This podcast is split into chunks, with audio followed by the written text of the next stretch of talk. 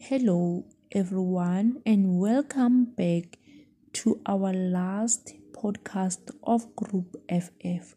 The date of this podcast is recorded on the 30th of May 2021. My name is Figile Chiane. I'm from Waterfall in Mpumalanga, and with me, I'm with Howard Bashoma from Polokwane. Today I'm going to speak about assignment dating.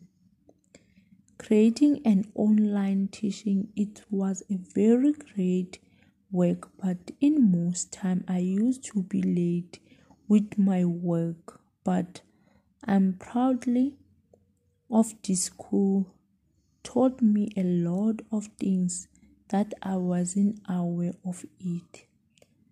When it comes to PISF, I didn't enjoy studying this module because in most time I was also struggling with all the task activities.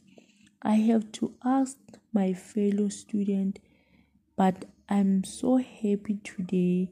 I have a lot of knowledge about PISF. What I enjoy most is that our lecture taught us the things that is the usables daily, sometimes like creating an app, a Zoom meeting, podcast, and how how to teach using a PowerPoint. I gained a lot of knowledge, but the amount of work was a lot. We can't even get a get a time to rest. I even thought to drop out and I'm not motivated by given the load of work, not even have a time to do others module that we left behind. The talking management should have a calendar schedule so that we can be able to know how many tasks we will focus on.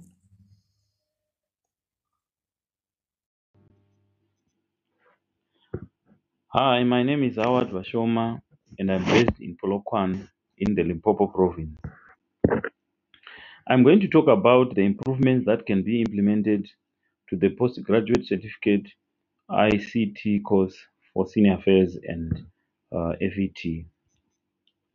This is a very powerful course in this day and time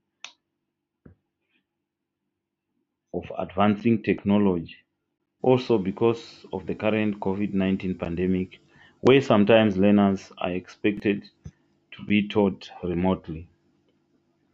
In as far as the course is concerned, I think its content is adequate. The only area that requires attention is with regard to the need for the lecturer to give adequate instructions on how different apps and platforms can be accessed and used. We know well that not everyone else is good with technology. So clear instructions would allow learners to fully understand what is required of them to do and eventually be able to do it. This in turn assists the student teacher when they eventually practice to be able to show learners how to navigate different apps and platforms. This area is so neglected to an extent that students do not do the course for the sake of marks, do not really understand how to use uh, this technology in real classroom situation. That is my input. Thank you.